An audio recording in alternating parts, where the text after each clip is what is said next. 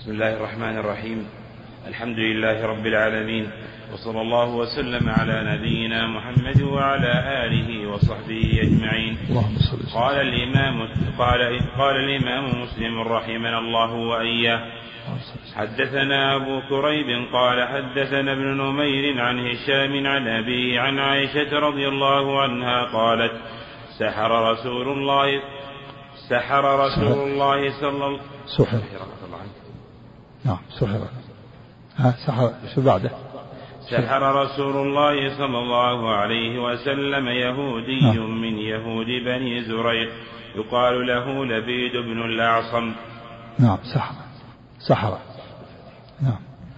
قالت سحر رسول الله صلى الله عليه وسلم يهودي من يهود بني زريق يقال له لبيد بن الأعصم. قالت حتى كان رسول الله صلى الله عليه وسلم يخيل إليه أنه يفعل الشيء وما يفعله حتى إذا كان ذات يوم أو ذات ليلة دعا رسول الله صلى الله عليه وسلم. ثم دعا ثم دعا ثم قال يا عائشة أشعرت أن الله أشعرت أشعرت أشعرت. يا عائشة أشعرت أن الله أفتاني فيما استفتيته فيه.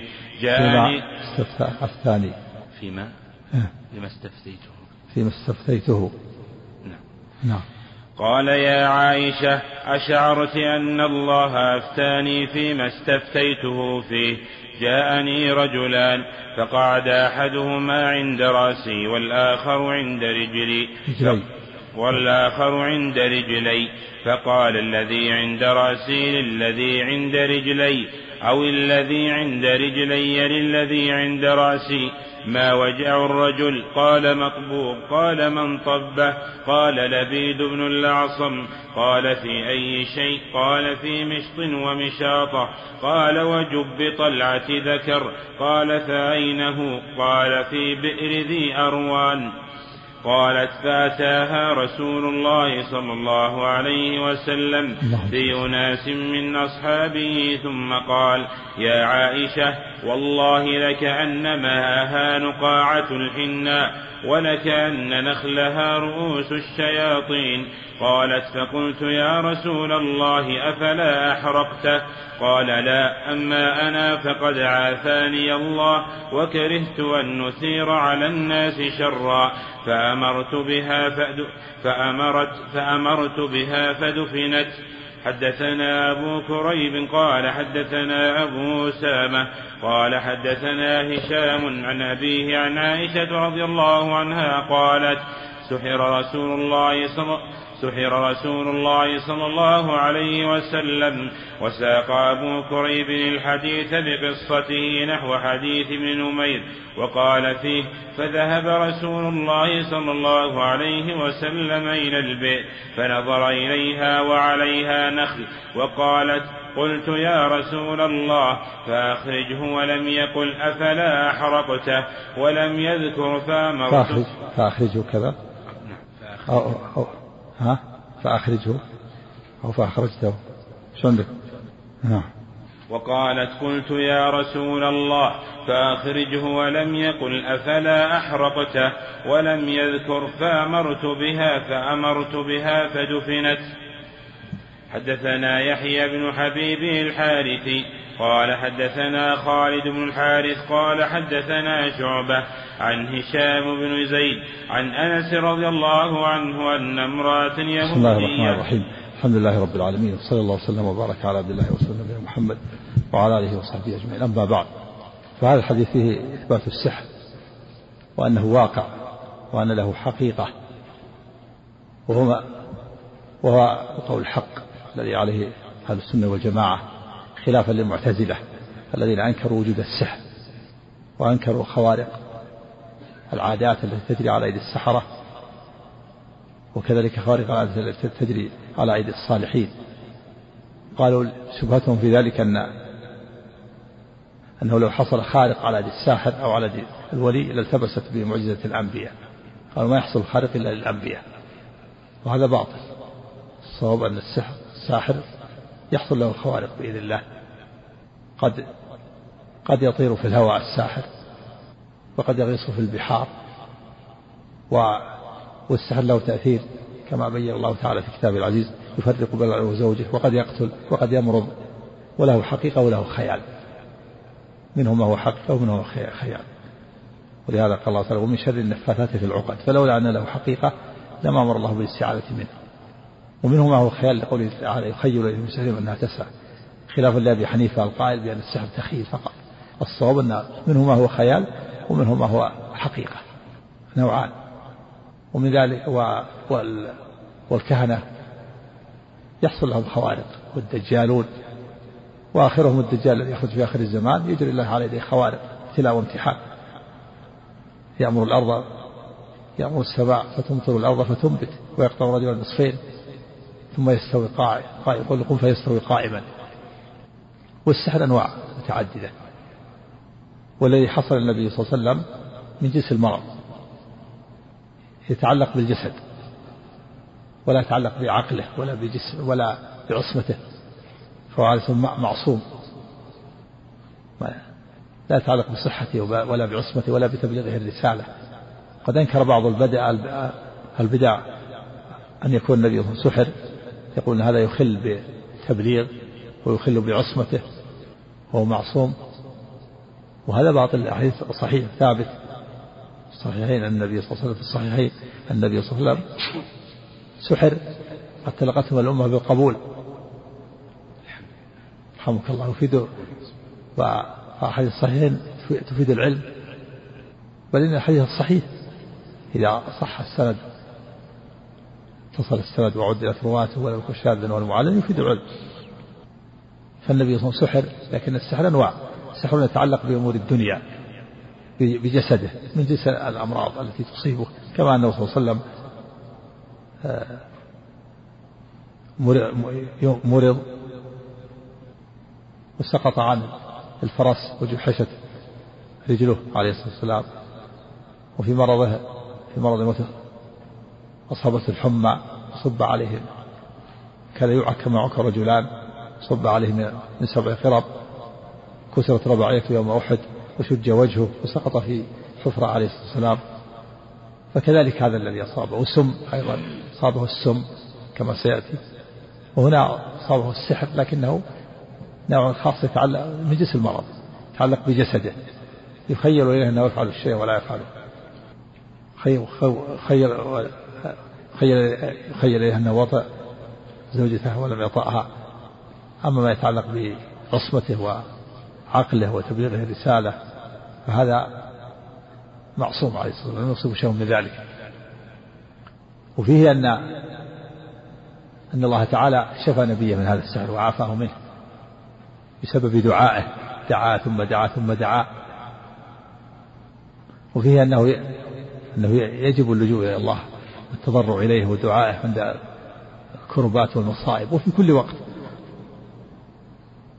وفيه أن أن أن وفيه أن جبريل وأن جاء النبي صلى الله عليه وسلم جاءه ملكان وأخبره لأنه سحر وجاءه في النوم. ورؤيا الأنبياء وحي. جلس أحدهما عند رأسه والآخر عند رجليه. قال ما وجع الرجل؟ قال مطبوب. يعني مسحور. قال ما طبه؟ قال لبيد بن العاص. قال في أي شيء؟ قال في مشط ومشاطة. وجف طلعة ذكر قال أين قال في بئر ذي أروان. وفي لفظ في غير الصحيحين تحت رعوفة تحت رعوفة في بئر ذي أروان. وهذا يدل على خبث اليهود. لأنه سحر في مشط مشط المعروف الذي يسرح به الشعر. ومشاطة الشعر الذي ساقط من الرأس واللحية. في اللفظ الآخر في لفظ آخر في الصحيح ومشاطة بالطاء. مشاقة بالقيف بالقاف المشاطة بالطال الشعر الذي ساقط والمشاطة الخيوط التي تؤخذ من أو تتساقط تؤخذ من الثوب والقماش إذا عند عند امتداده. جمع هذه الأشياء مشط ومشاطة.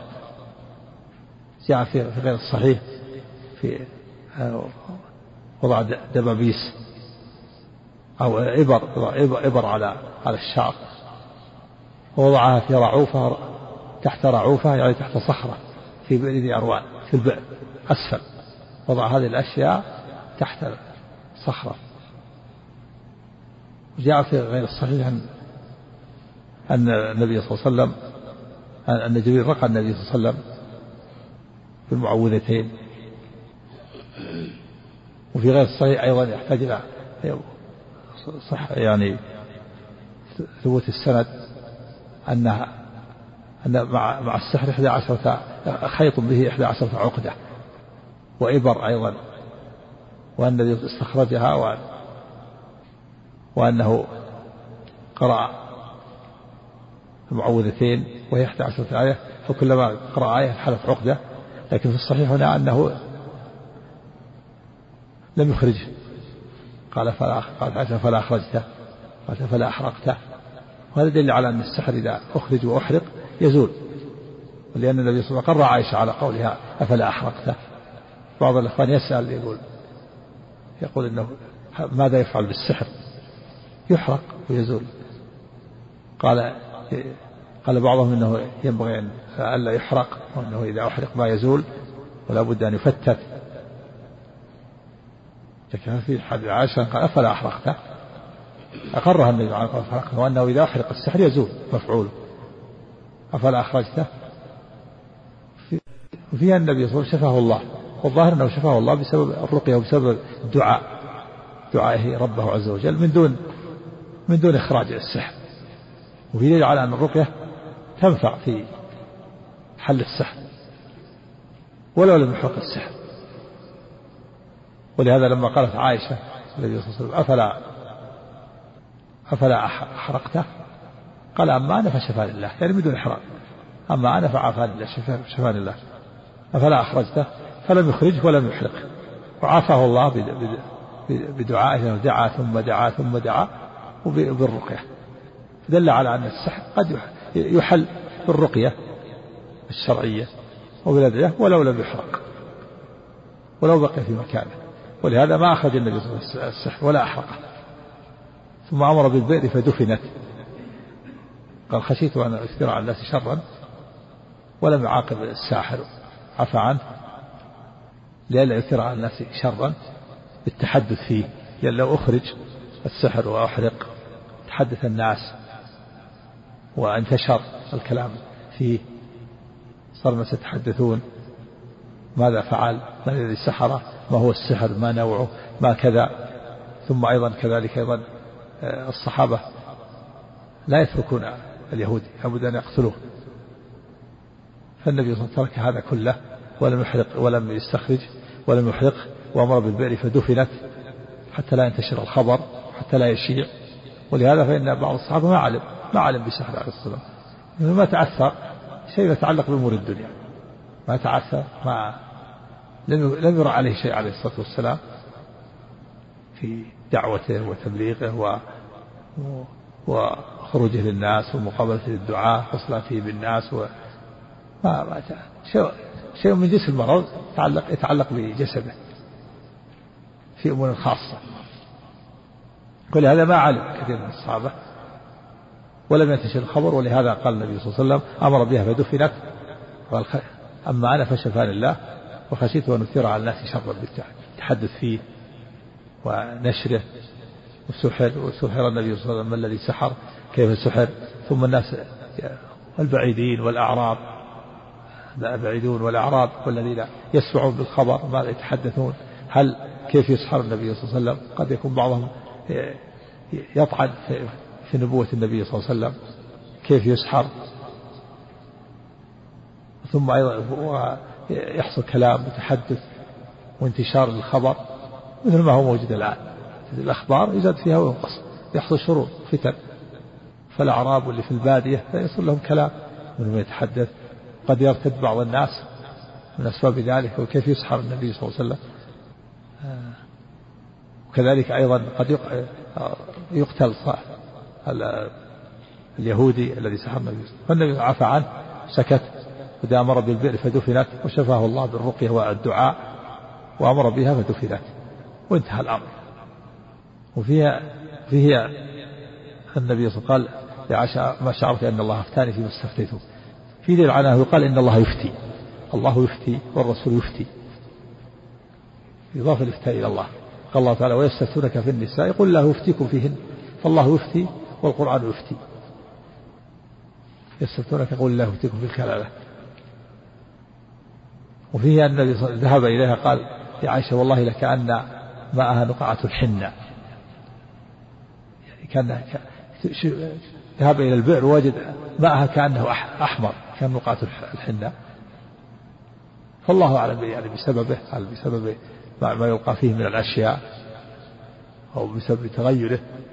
وكأن ولا كأن وحولها نخل وكأنها رؤوس الشياطين. قالوا لأنها مستدقة لأنها دقيقة. تشبه رؤوس الشياطين بما فيها من. والشياطين كل كل متمرد يقال له شيطان. نعم. نعم.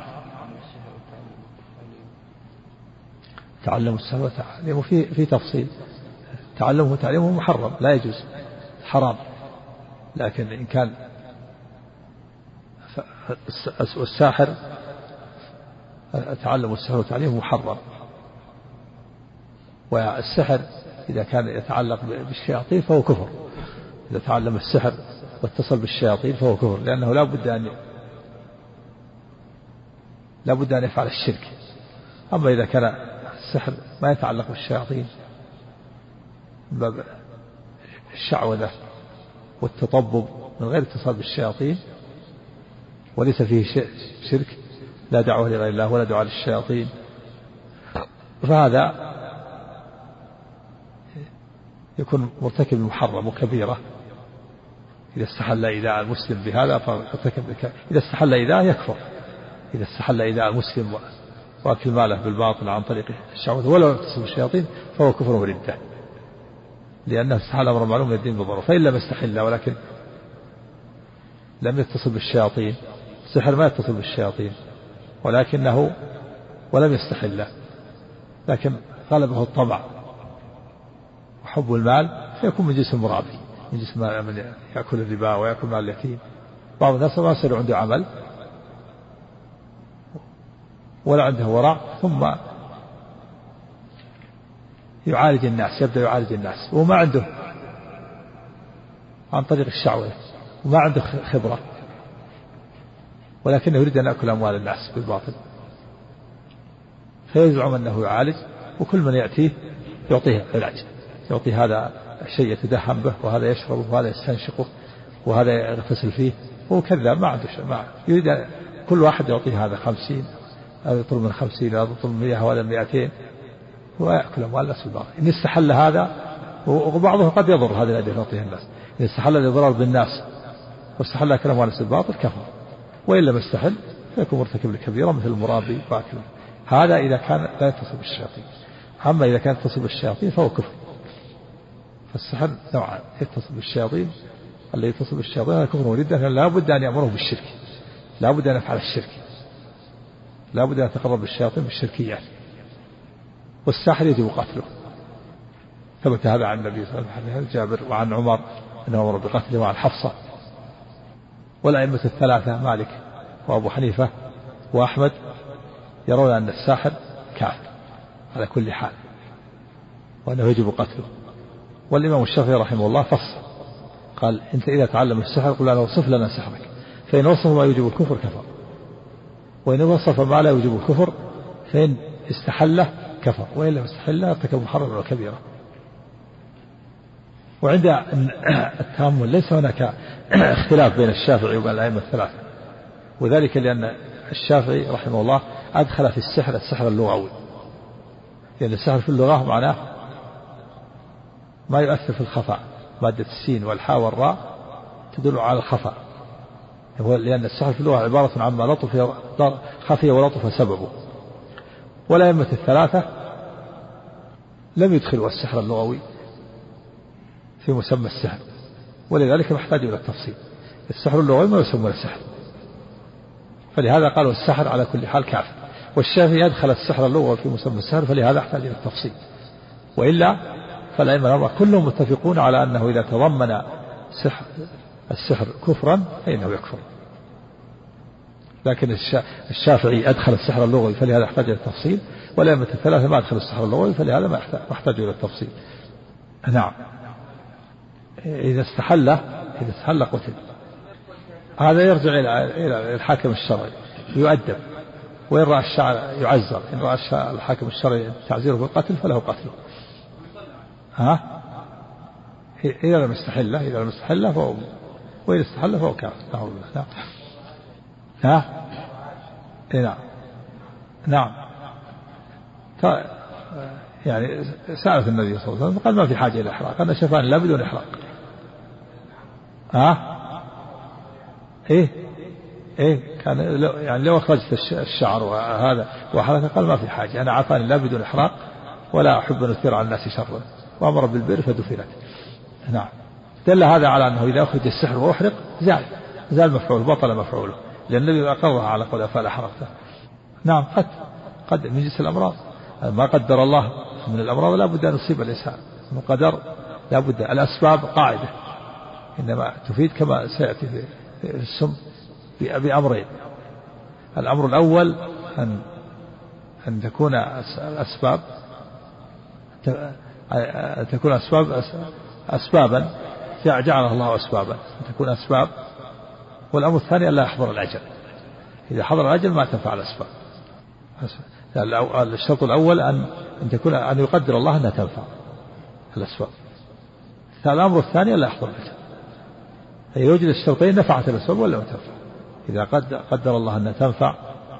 هي أسباب. ثانيا أن لا يحضر الأجل. أما إذا ما قدر الله أن تنفع ما تنفع الأسباب. وإذا حضر الأجل ما في حيلة. إذا كان حضر الموت ما في حيلة ما تنفع الأسباب. ما ما في حيلة. لو اجتمع الناس كلهم على أن يؤخروه ما استطاعوا.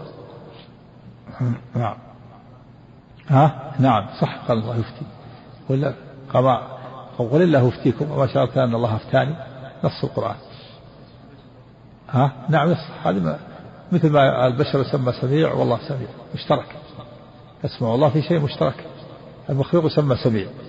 والله من صفات السميع وهو السميع البصير. وقال إنا خلق الإنسان من نطفة أمشاج نبتليه فجعلناه سميعا بصيرا. سمى الإنسان سميعا بصيرا. هذا مشترك والعزيز مشترك. وفي أسماء خاصة بالله الله والرحمن والخالق والرازق ومالك الملك ذو الجلال والإكرام هذا خاص بالله. نعم نعم. نعم. باب.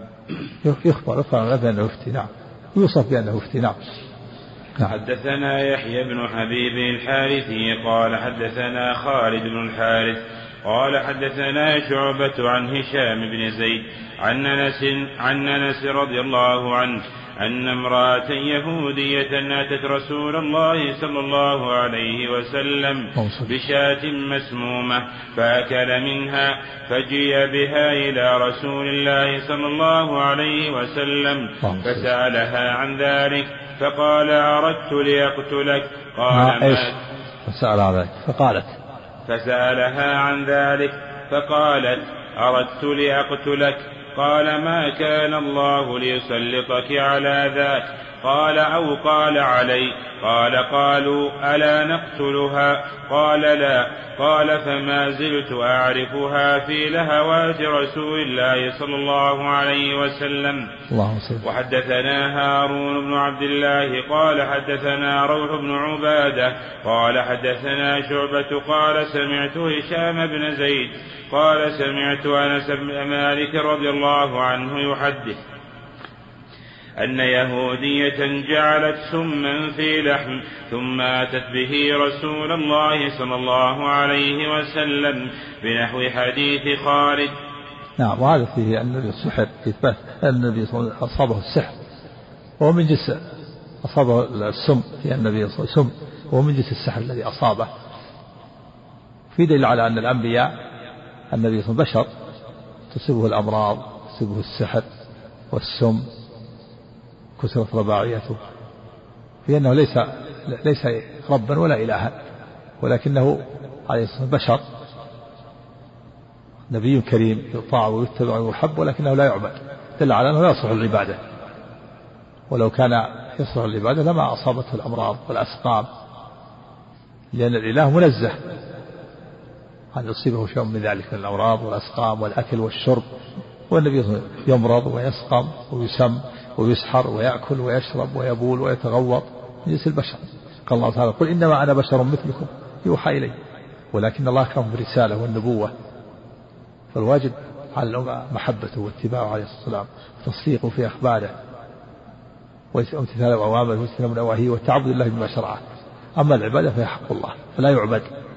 وهي الرد على من قال ان النبي نور وأنه جزء من الله نعوذ بالله الكفرة. ليس ليس نورا بل هو بشر.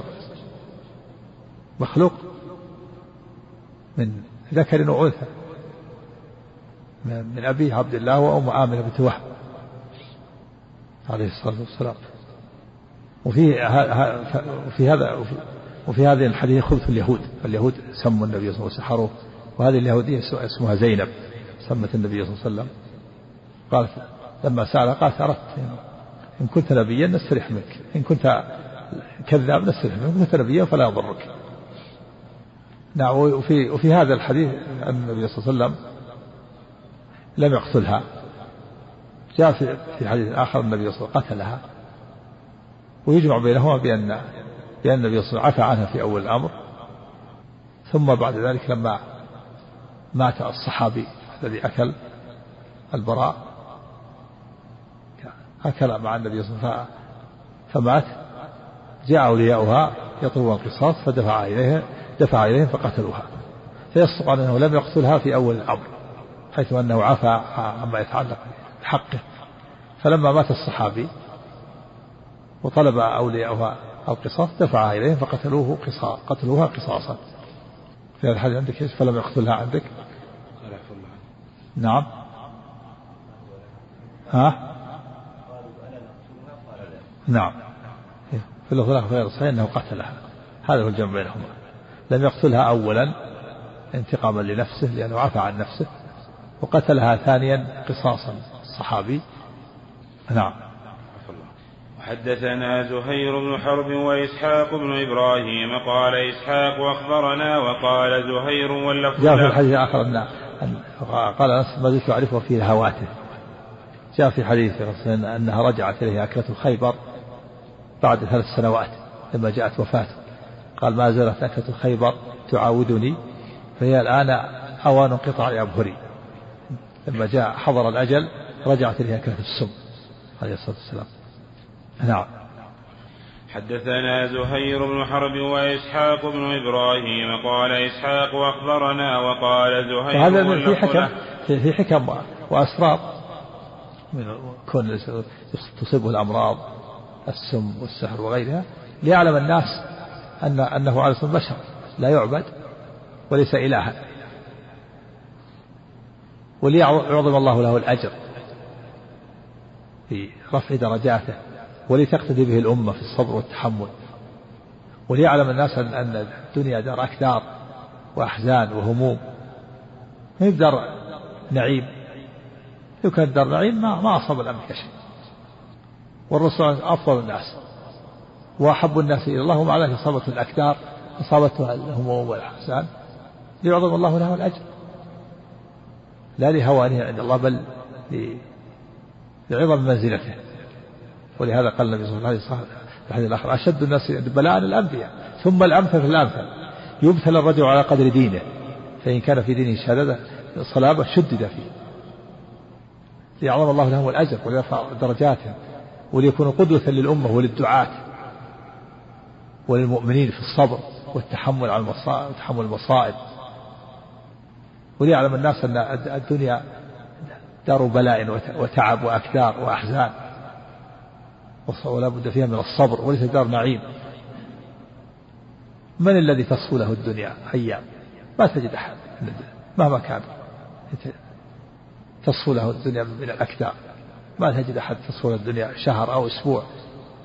مستريح ما عنده أي شيء. ولا ما عنده شيء من الأكدار ولا من الهموم. كل شيء يريد يريده يحصل له على ما يريد. ما تجد. أبدا. لابد يكون الإنسان عنده نقص وعنده ضعف وعنده أشياء يريد أن يحققها ولا تحصل. نعم. اللهوات هي الأسباب.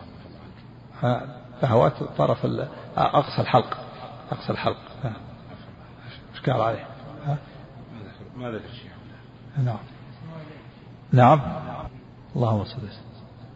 الرسول النبوة أعلى من الشهادة. النبوة أعلى من الشهادة. الله تعالى من النبيين والصديقين والشهداء والصالحين. الشهداء في الدار المرتبة الثالثة. على المراتب الآن النبوة ثم الصديقين ثم الشهداء ثم الصالحون. نعم النبوة أعلى. صرف الله عنك. نعم. وأما اللهوات بفتح اللام والهاء جمع ولكن النبي صلى الله عليه وسلم تمنى الشهادة. قال الذي النبوة أعلى من الشهادة. الله تعالى من النبيين والصديقين والشهداء والصالحين. الشهداء في الدار المرتبة الثالثة. على المراتب الآن النبوة ثم الصديقين ثم الشهداء ثم الصالحون. نعم. النبوة أعلى. صرف الله عنك. نعم. وأما اللهوات بفتح اللام والهاء جمع ولكن النبي صلى الله عليه وسلم تمنى الشهادة. قال الذي يستجيب وددت أني أقتل في سبيل الله ثم أحيا ثم أقتل ثم أحيا ثم أقتل أربع مرات. وفي اللفظ الآخر عشر مرار تمنى هذا بزيادة الأجر والثواب في مزيد الأجر والثواب وعليه الصلاة أفضل من الشهداء. نعم. رحمه الله عنك. وأما اللهوات فبفتح اللام والهاء جمع لهات بفتح اللام وهي اللحمة الحمراء نعم. المعلقة في أصل الحنك قاله الأصمعي وقيل اللحمات اللواتي في سقف أقصى الفم. نعم. ثم قال ما زلت أعرفها أي العلامة كأنه بقي للسم علامة وأثر من سواد أو غيره. لا كأنه إذا فتح الفم رأى شيء سواد. أنس في أقصى الفم. نعم. حدثنا زهير بن حرب وإسحاق بن إبراهيم قال إسحاق أخبرنا وقال زهير واللفظ له حدثنا جرير عن الأعمش عن أبي الضحى عن مسروق عن عائشة رضي الله عنها قالت كان رسول الله صلى الله عليه وسلم إذا اشتكى منا إنسان مسحه بيمينه ثم قال اذهب أذهب الباس رب الناس واشف أنت الشافي. لا شفاء إلا شفاءك شفاء لا يغادر سقما. فلما مرض رسول الله صلى الله عليه وسلم وثقل أخذت بيده لأصنع به نحو ما كان يصنع. فانتزع يده من يدي ثم قال اللهم اغفر لي واجعلني مع الرفيق الأعلى. قالت فذهبت قالت فذهبت أنظر فإذا هو قد قضى. يعني قد مات قد, قد مات. وفيه مشروعية الفعل والقول بالنسبة للمريض. أما المريض بالنسبة للمريض مشروعية مسح مسح المسح على المريض بيده ثم الدعاء له. فيشرع يشرع هذين الأمرين. أن تمسح بيدك عليه وأن تدعو له. أذهب الباس اشفي أنت الشافي في لفظ اللهم رب الناس. وأذهب الباس. أذهب الباس واشفي أنت الشافي لا شفاء إلا شفاءك. شفاء لا يغادر سقما. وهي أن, أن الله من أسماء الشافي لأن النبي صلى الله عليه وسلم أطلقه على الله. اللهم رب الناس. أذهب الباس. هنا قال مذهب الباس. أذهب الباس واشفي أنت الشافي لا شفاء إلا شفاءك. شفاء لا يغادر سقما. كان النبي صلى الله عليه وسلم المريض. إذا جاء المريض مسحه بيده. ولا سيما على المكان الذي يعلم منه. ثم يدعو بهذا الدعاء. رب الناس اذهب الباس انت الشافي لا شفاء لا شفاء لا يغادر سقما قالت عائشة فلما تقول النبي صلى الله عليه وسلم في مرضه ذهبت أصنع به مثل ذلك. يعني فأمسح وأدعو له فانتزعها من يده لأن لأن الموت قد حضر الأجل ما في فائدة. هذا هو السبب انتزعها من يده. لكن في المرض الأول ما انتزعها من يده. كانت كانت تدعو تنفث في في يديه وتمسح بهما يديه. ولم ينتزعها أما هنا لأن الموت قد حضر. حضر الأجل ما في فائدة. ولهذا انتزع يده منها.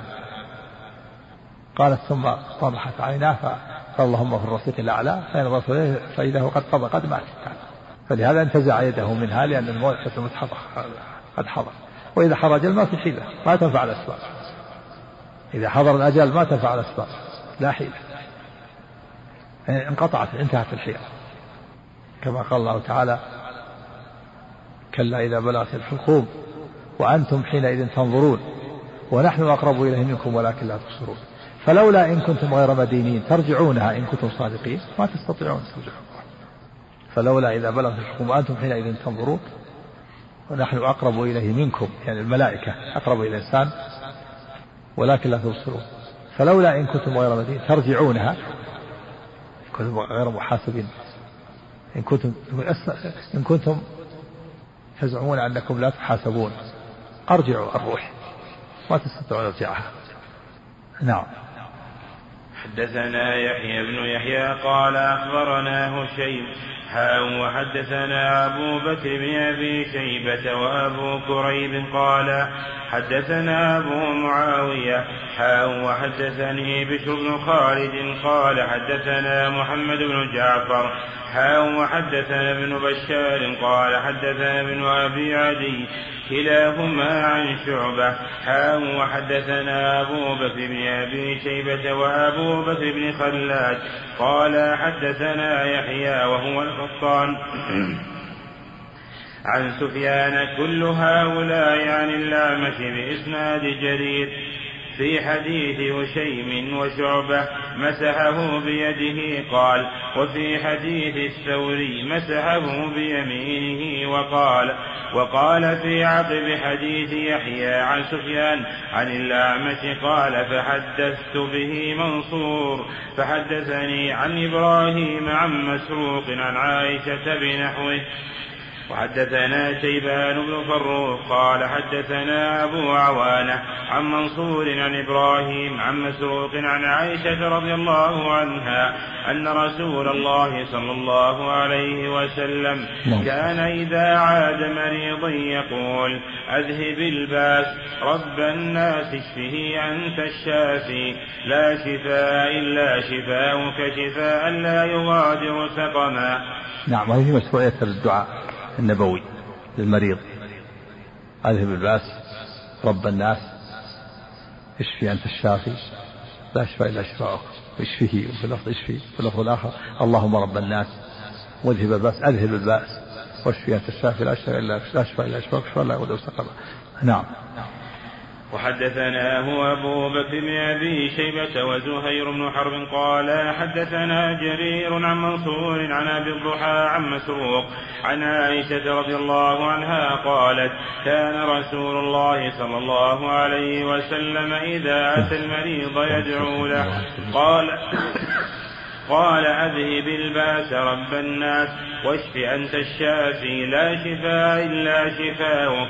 شفاء لا يغادر سقما. وفي رواية أبي بكر فدعا له وقال وأنت الشافي.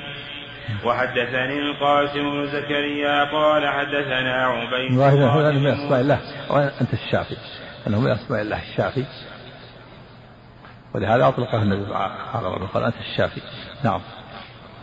وحدثنا القاسم بن زكريا قال حدثنا عبيد الله بن موسى عن إسرائيل عن منصور عن إبراهيم ومسلم بن صبيح عن مسروق عن عائشة رضي الله عنها قالت كان رسول الله صلى الله عليه وسلم بمثل حديث أبي عوانة وجرير.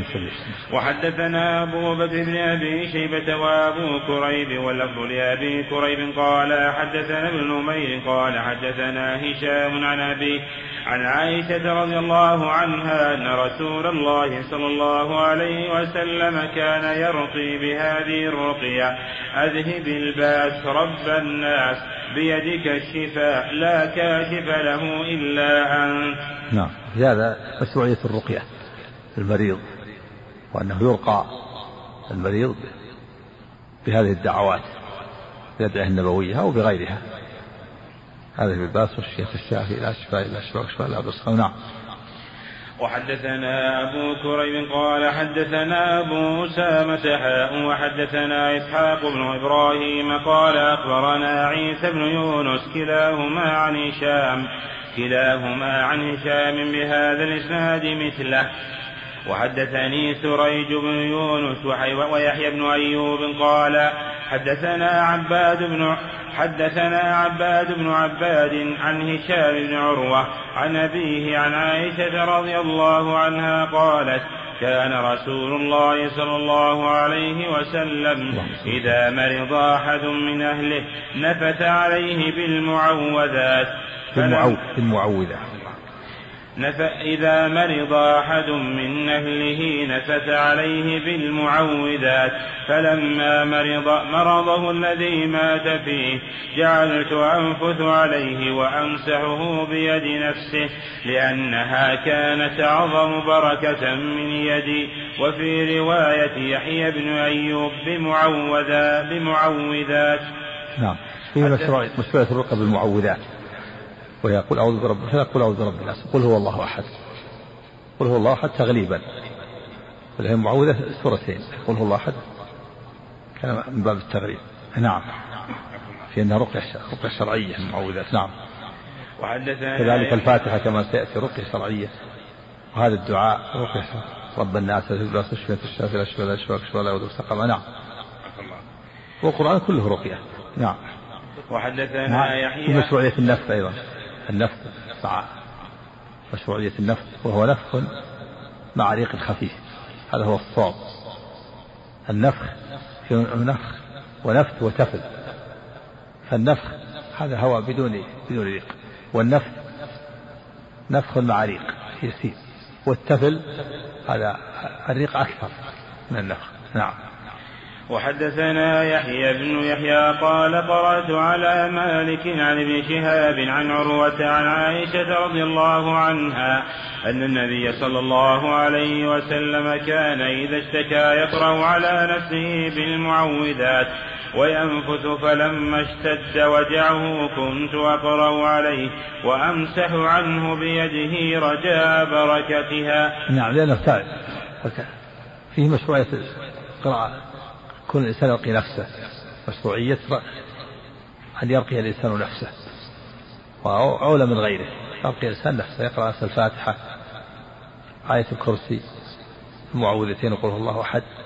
كان النبي صلى الله عليه وسلم هذا في كل ليلة. ينفث. يقرأ قل هو الله أحد والمعوذتين وينفث بيديه ويمسح بما رأسه وما استطاع من جسده. فلما مرض تعب صارت عائشة تنفث في يديه تمسح بيديه. رجاء بركتها لما تجعل في يديها كان يدي النبي صلى الله عليه وسلم فيها بركة. فهي تنفث في يديه هو وتمسح يديه مكان على المكان الذي ألم منه. لكن في المرض في مرض الموت انتزعها منه لأن الموت حضر. وفي قبل أن يحضر الأجل تركها تفعل هذا. نعم.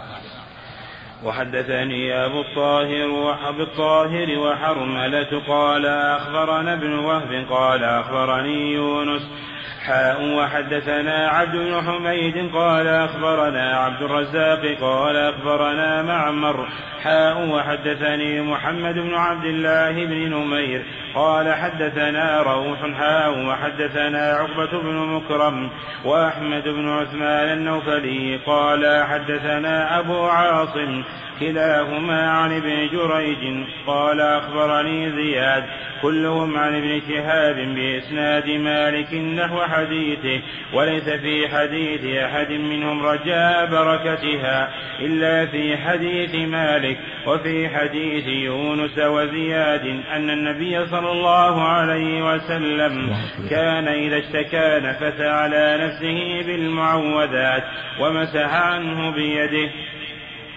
حدثنا أبو بكر حدثنا أبو بكر بن أبي شيبة قال حدثنا علي بن مسهر عن الشيباني عن عبد الرحمن بن الأسود عن أبيه قال سألت عائشة رضي الله عنها عن الرقية فقالت رخص رسول الله صلى الله عليه وسلم لأهل بيت من الأنصار في الرقية من كل ذي حمى. حدثنا ذي حمى ذوات السموم العقرب والحية. نعم. وحدثنا يحيى بن يحيى قال أخبرنا هشيم عن مغيرة عن إبراهيم عن الأسود عن عائشة رضي الله عنها قالت رخص رسول الله صلى الله عليه وسلم لأهل بيت من الأنصار في الرقية من الحمى. وحدثنا أبو بكر بن أبي شيبة وزهير بن حرب وابن, وابن أبي عمر واللفظ لابن أبي عمر قالوا عمر. واللفظ لابن أبي واللفظ لابن أبي عمر قالوا حدثنا سفيان عن عن عبد رب عن عبد ربه عن عبد ربه بن سعيد عن عمرة عن عائشة عن عائشة رضي الله عنها أن رسول الله صلى الله عليه وسلم كان إذا اشتكى الإنسان الشيء منه أو كانت به قرحة أو جرح قال النبي صلى الله عليه وسلم قال النبي صلى الله عليه وسلم بإصبعه هكذا ووضع سفيان سبابته بالأرض ثم رفعها. بسم الله تربة أرضنا بريقة بعضنا ليشفى به سقيمنا بإذن ربنا. قال ابن أبي شيبة يشفى وقال زهير ليشفى سقيمنا. نعم وهذا في مشروعية هذا العمل وهو أنه يبل إصبعه من ريقه ثم يضعها على التراب ثم يضعها على المكان الذي يعلم منه. فيقول بسم الله تربة أرضنا بريقة بعضنا يشفى به سقيمنا بإذن ربنا. ويضعها على المكان الذي يعلم منه. يبل أصبعه من ريقه ثم يضعها في التراب ثم يضعها على المكان الذي يعلم منه. نعم. يقول بسم الله تربة أرضنا بريقة بعضنا يشفى به سقيمنا بإذن ربنا. نعم. البلع طبعا بعد اختراعها يقرأ ثم يبل ثم يضع في التربة؟ لا أول هذا أقرأ الحديثات. كان. الله. قال قال النبي صلى الله عليه وسلم بإصبعه هكذا ووضع سفيان سبابته بالأرض ثم رفعها. بسم الله تربة أرضنا بريق بريق بريقة بعضنا ليشفى به سقيمنا بإذن ربنا. قال ابن أبي شيبة يشفى وقال زهير ليشفى سقيمنا. نعم. حدثنا أبو بكر بن أبي شيبة وأبو كريب وإسحاق بن إبراهيم. قال إسحاق أخبرنا وقال أبو بكر وأبو كريب واللفظ لهما حدثنا. حدثنا محمد بن بشر عن مسعر. قال حدثنا معبد بن خالد عن ابن شداد عن عائشة رضي الله عنها أن رسول الله صلى الله عليه وسلم كان يأمرها أن تسترقي من العين. تسترقي كان يأمرها أن تسترقي من العين. حدثنا محمد بن عبد الله بن نمير قال حدثنا أبي قال حدثنا مسعر بهذا الإسناد مثله. وحدثنا ابن نمير قال حدثنا أبي قال حدثنا سفيان عن معبد بن خالد عن عبد الله بن شداد عن عائشة رضي الله عنها قالت كان رسول الله صلى الله عليه وسلم يأمرني أن أسترقي من العين. نعم. وحدثنا في مشروعية الاسترقاء من العين. والاسترقاء طلب الرقية الهمزة والسين والثالث طلب. في مشروعية الاسترقاء من العين. يعني إذا أصاب من العين يستحب الاسترقاء. يعني يطلب من يرقيه بآيات من القرآن المعوذتين قل هو الله أحد في آية الكرسي بالفاتحة بالدعاء هذا. اللهم ربنا سدد بس الشيء الشافي بالرقعة الأخرى بسم الله يرقيك من كل شيء يؤذيك كما من كل نفس وعند حسن الله يشفيك بسم الله يرقيك. يستحب الاسترقاء من العين ومن ذوات السموم. كما سيأتي في الحديث الآخر لا رقية إلا من عين أو حمى. يعني لا رقية أشفى وأولى من الرقية من العين والحمى. وإلا الرقية جائزة. في كل شيء ما لم يكن فيه شرك كما سيأتي. نعم. طبعا. نعم. نعم الحديث إذا إذا احتاج اشتدت الحاجة لا يخل بهم كما سيأتي. نعم. وحدثنا يحيى بن يحيى قال أخبرنا أبو خيثمة عن عاصم الأحول عن يوسف بن عبد الله عن أنس بن مالك في الرقى قال رخص في الحمى والنملة والعين. نعم يعني الحمى ذوات السموم والنملة قروح تخرج في الجنب والعين. وليس هذا حصرا وليس هذا حصر بل تجوز الرقى في كل شيء. كما سيأتي الحديث لا بأس بالرقى عرضوا عليه رقاكم لا بأس بالرقى ما يكون شكر لكن الرقية فيها في هذه الأشياء أولى وأشفى من غيرها. أولى من غيرها. في الحديث الآخر لا رقية إلا من عين الحمى يعني لا رقية أشفى وأولى من الرقية في العين والحمى. نعم. وأما ما عداها فهو جائز إذا لم يكن في الرقية شرك. نعم.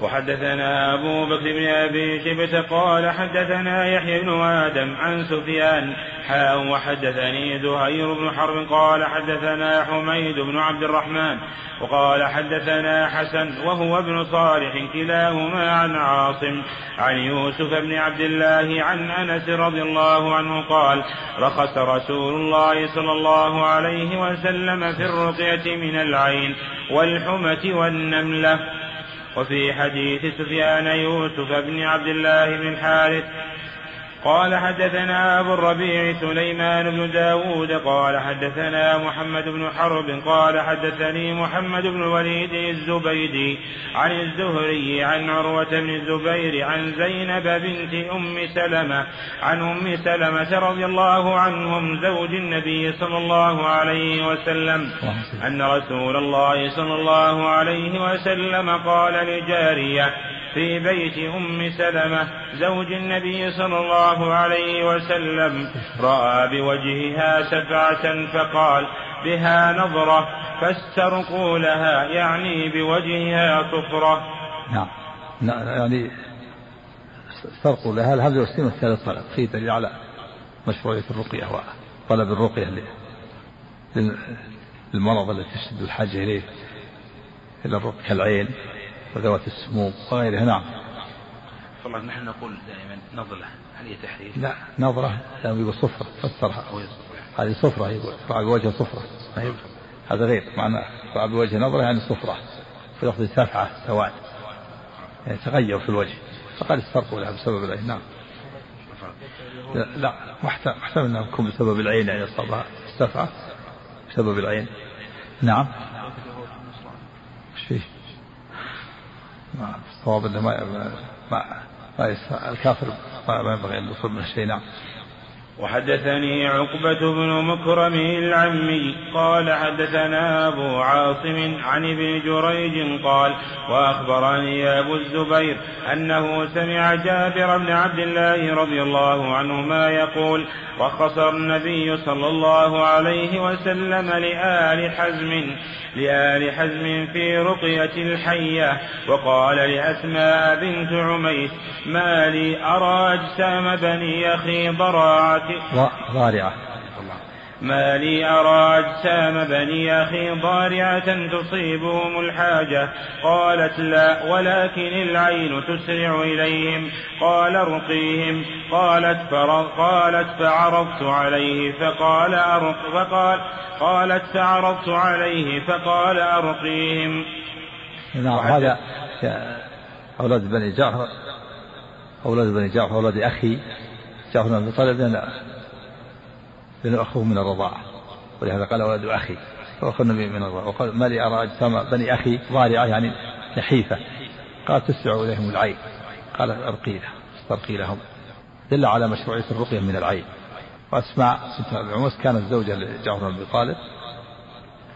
فلما قتل جعفر تزوجها أبو بكر الصديق. نعم. محدث؟ ها؟ إيه. العين.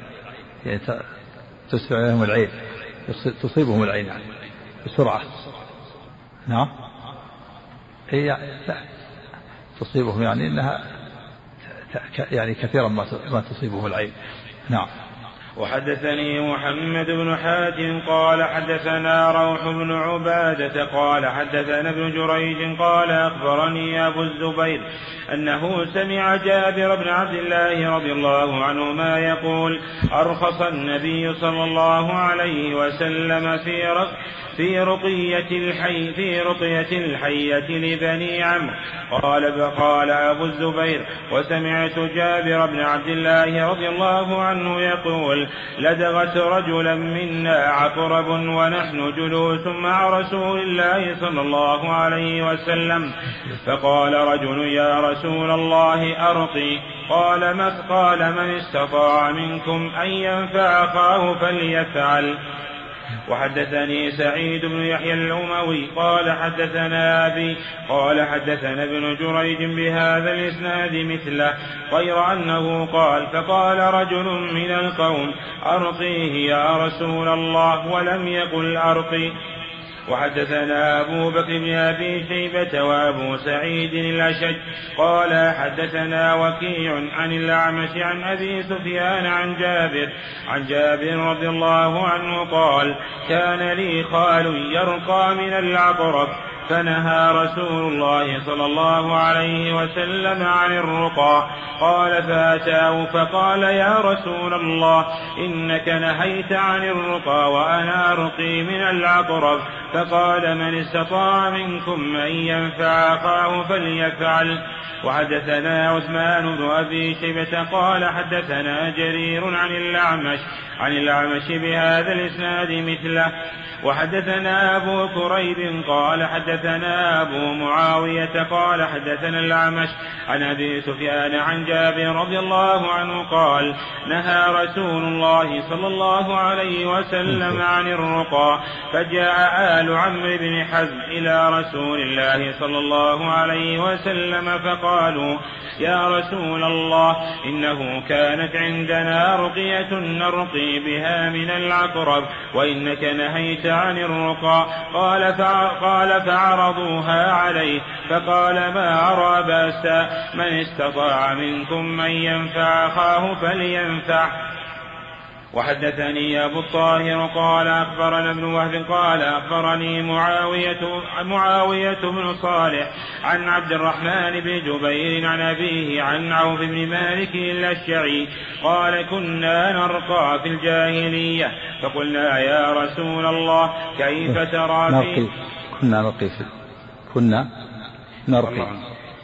عن عوف بن مالك الأشعري قال كنا نرقي في الجاهلية فقلنا يا رسول الله كيف ترى في ذلك؟ فقال فقال اعرضوا علي رقاكم لا بأس بالرقى ما لم يكن فيه شرك.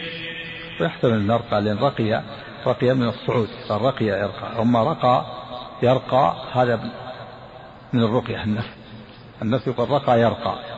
أما الصعود البيت يقول رقي يرقي كنا نرقى أحسن. نعم. يعني كان تكلم عليه الشارع أي نرقى.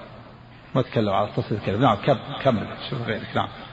وحدثنا يحيى بن يحيى التميمي قال اخبرنا هشيم عن أبي بشي عن أبي بش عن أبي المتوكل عن أبي سعيد الخدري رضي الله عنه أن ناسا من أصحاب رسول الله صلى الله عليه وسلم كانوا في سفر. قاموس قاموس رقي القاسم نعم.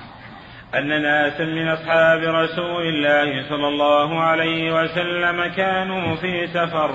فمروا بحي من أحياء العرب فاستضافوهم فلم يضيفوهم فقالوا لهم هل فيكم راب فإن سيد الحي لديغ أو مصاب فقال رجل منهم نعم. فأتاه فرقاه بفاتحة الكتاب.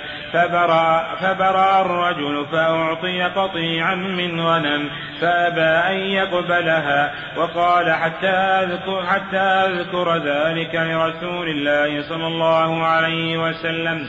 فأتى النبي صلى الله عليه وسلم فذكر ذلك له فقال يا رسول الله والله ما رقيت إلا بفاتحة الكتاب فتبسم وقال وما أدراك أنها رقية ثم قال خذوا منهم واضربوا لي بسهم معكم يعني تطيبا لخاطرهم. قال خذوها واضربوا معكم بسهم. تطيبا لخاطرهم ليعلموا أنها حل وفيه فهذا دليل على مشروعية الرقية واستحبابها من من الحمى وهي ذوات السموم. ولهذا هذا الرجل لذر. دل على مشروعية الرقية من الحمى وغيرها أيضا. وفيه جواز أخذ الأجر على الرقية. وفيه جواز الأجر على التطبب وجواز الأجر على تعليم القرآن أيضا. وفيه جواز الرقية بفاتحة الكتاب وأنها رقية. نعم. قال رقي إليه كرضي رقيا ورقيا صعدا. كارتقى وترقى والمرقى ويكسر الدرجة. رقي رقي يرقى. رقي كرضي يرقى إيش؟ قال رقي اليه كرضي رقيا ورقيا أي صعدا كارتقى وترقى والمرقى ويكسر المرقى درجه ورقى عليه كلاما ترقية أي رفع. والرقية بالضم العودة. أو العودة. العودة. بس. بس. ما ذكر الفعل منها؟ رقى يرقى العودة. رقي يرقى في الصعود. رقي يرقي في الصعود. ورقى يرقى في العودة. رقى يرقى يعني قرأ عليه. ورقي يرقي يعني صعد. في السطح مثلا. قال طبعا جمعها رقى ورقاه رقيا. قال من باب رمى. رمى. رقى. رمى رمى يربي ورقاه إيش؟ قال ورقاه رقيا. إيه. قال من باب رمى. رمى يربي رقى يرقي. محتمل يعني يكون الفعل المضارع واحد. رقى يرقي الأمرين هو يفرق بينه يكون في الماضي. رقى في في, في الرقية ورقي في الصعود. ويرقى تكون يكون واحد الفعل المضارع. نعم. حدثنا محمد بن بشار وابو بكر بن نافع كلاهما عن غندر محمد بن جعفر عن شعبة عن أبي بشر بهذا الإسناد وقال في الحديث فجعل يقرأ أم القرآن ويجمع ويجمع بزاقه ويدفل فبرع الرجل. نعم فيه مشروعية الرقية وأنه يدفل وأنه ينفث وأن النفس مشروعية النفس. هو نفخ مع ريق يقرأ على اللديغ بفتحة الكتاب وعلى المريق نعم.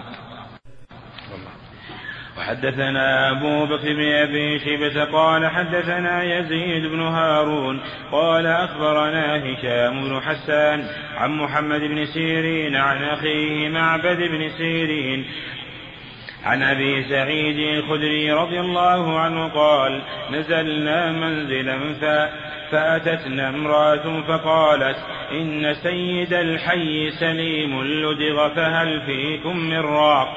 فقام معها رجل منا ما كنا نظنه يحسن رقية. فرقاه بفاتحة الكتاب فبرأ فأعطوه غنما وسق فأعطوه غنما وسقونا لبنا فقلنا أكنت تحسن رقية فقال ما رقيته إلا بفاتحة الكتاب قال فقلت لا تحركوها حتى ناتي النبي حتى ناتي النبي صلى الله عليه وسلم فأتينا النبي صلى الله عليه وسلم فذكرنا ذلك له فقال ما كان يدريه أنها رقية. اقسموا واضربوا لي بسهم معكم. وحدثني يعني تطيب تطيب لخاطره. قول اضربوا لي معكم بسهم. تطيب لخاطره مبين أن أن حلال. لا شيء فيه. بالفعل وبالقول.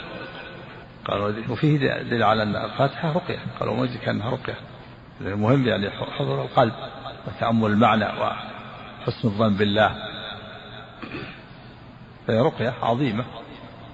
نعم قوله الذي السليم معنى سيد الحي سليم تفاؤلا بالسلامة. هو سليم هو مريض لكن العرب يسمون الذي سليم تفاؤلا بالسلامة. كما يسمون الصحراء مفازة هي مهلكة يسمون مفازة تفاؤلا بالفوز وقطعها بالسلامة. الصحراء يسمونها مفازة وهي مهلكة لكن التفاؤل والمسحور يسمونه مطبوب يعني تفاؤلا بالطيب وهو ما هو طيب لكن تفاؤله بالطيب. والذي يسمونه سليم وهو مريض. لكن تفاؤلا بالسلامة نعم. قوله هنا متعجبا يعني ما يدريك إنها رقية. نعم. يعني متعجبا لذلك. نعم. وحدثني محمد بن المثنى قال حدثنا وهو بن جرير قال حدثنا هشام بهذا الإسناد نحوه غير أنه قال فقام معها رجل منا ما كنا نأبنه برقية. يعني ما كنا نظنه إنه يعرف الرقية.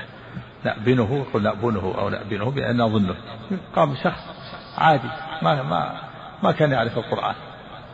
ورقاه بفاتحة الكتاب. قال فلان أنت ترقي قال ما قرأت إلا الفاتحة. رقيته بالفاتحة. والفاتحة كل يحفظها نعم. ما كنا يعني نظنه نعم. وحدثني أبو الطاهر وحرملة بن يحيى قال أخبرنا ابن وهب قال أخبرني يونس عن ابن شهاب قال أخبرني نافع بن جبير بن مطعم عن عثمان بن أبي العاص الثقفي. نعم بسم الله نعم. تربط بسم الله تربط نعم نعم. سم إذا احتاج إذا ظاهر الحديث أنه إذا اشتد الحاجة اشتد الحاجة ولذا أمر أمر عائشة أن تسترقي لأولاد أخيها وأمر أسماء بأن تسترقي لأولاد جعفر وتسع إليهم العين. نعم. الظاهر أنه إذا احتاج إلى ذلك اشتدت الحاجة كالعين والحمى. نعم.